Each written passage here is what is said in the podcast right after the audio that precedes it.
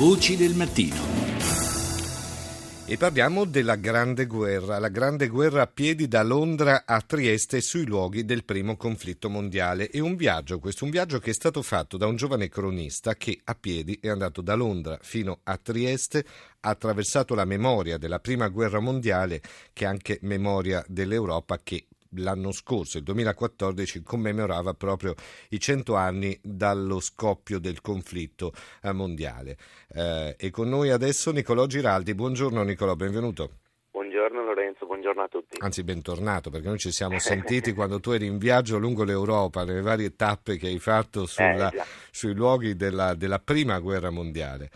Eh, da questo viaggio è nato un libro, questo libro è in ristampa perché è andato benissimo e, e, che cosa è successo, tra l'altro, in questi, in questi, sei mesi dall'uscita del libro?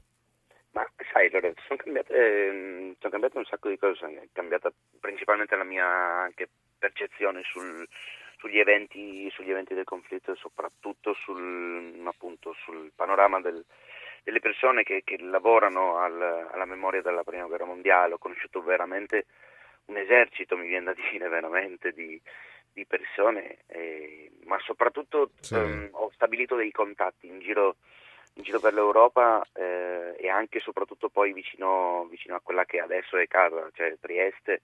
Ehm, molto buoni e che sostanzialmente mi permettono effettivamente di, di, rimanere. Però è un'operazione, se vogliamo, di recupero della memoria storica europea molto importante, anche perché, soprattutto per le nuove generazioni, tu hai mescolato se vogliamo, regole antiche, linguaggi moderni, quindi è il giusto mix per far entrare proprio uh, le giovani generazioni in quello che è, un, che è, stato un momento storico importante da capire, no? che poi coinvolge, coinvolge, ha coinvolto l'Europa e non solo l'Europa ovviamente. Beh sì, alla fine abbiamo bisogno, la, la comunicazione cambia, la lingua cambia, di conseguenza hai bisogno alle volte anche di di modificare tu stesso un po' il, il, modo anche di raccontare in realtà quello che, quello che, ti circonda, che sia la grande guerra o che sia semplicemente un altro argomento, insomma non, non cambia granché.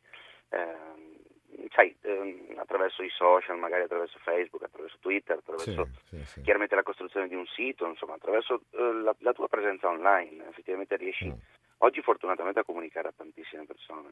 Tra l'altro hai ricevuto il premio Tutino come giornalista 2015, no?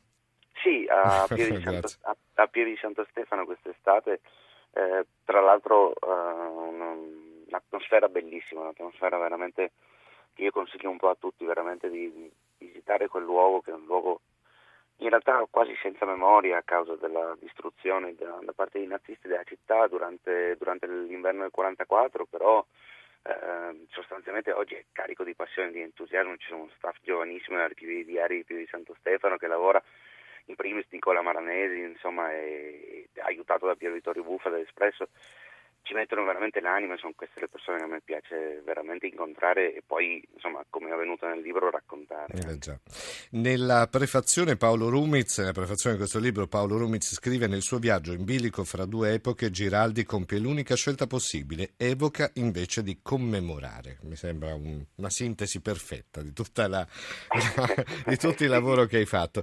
Intanto andiamo sull'attualità più stretta perché tu tra un po' stai seguendo una serie di confini, di muri, di fili spinati che ci sono in giro per l'Europa. Dove stai per andare? Da Trieste sì, dove ti sposti? Eh, ho fatto alcuni sopralluoghi già nei, nei, giorni precedenti, adesso stamattina sto partendo per, per il confine sloveno-croato, eh, non tanto distante in realtà da Trieste, a una, sì. diciamo una cinquantina di chilometri da Trieste verso l'Istria.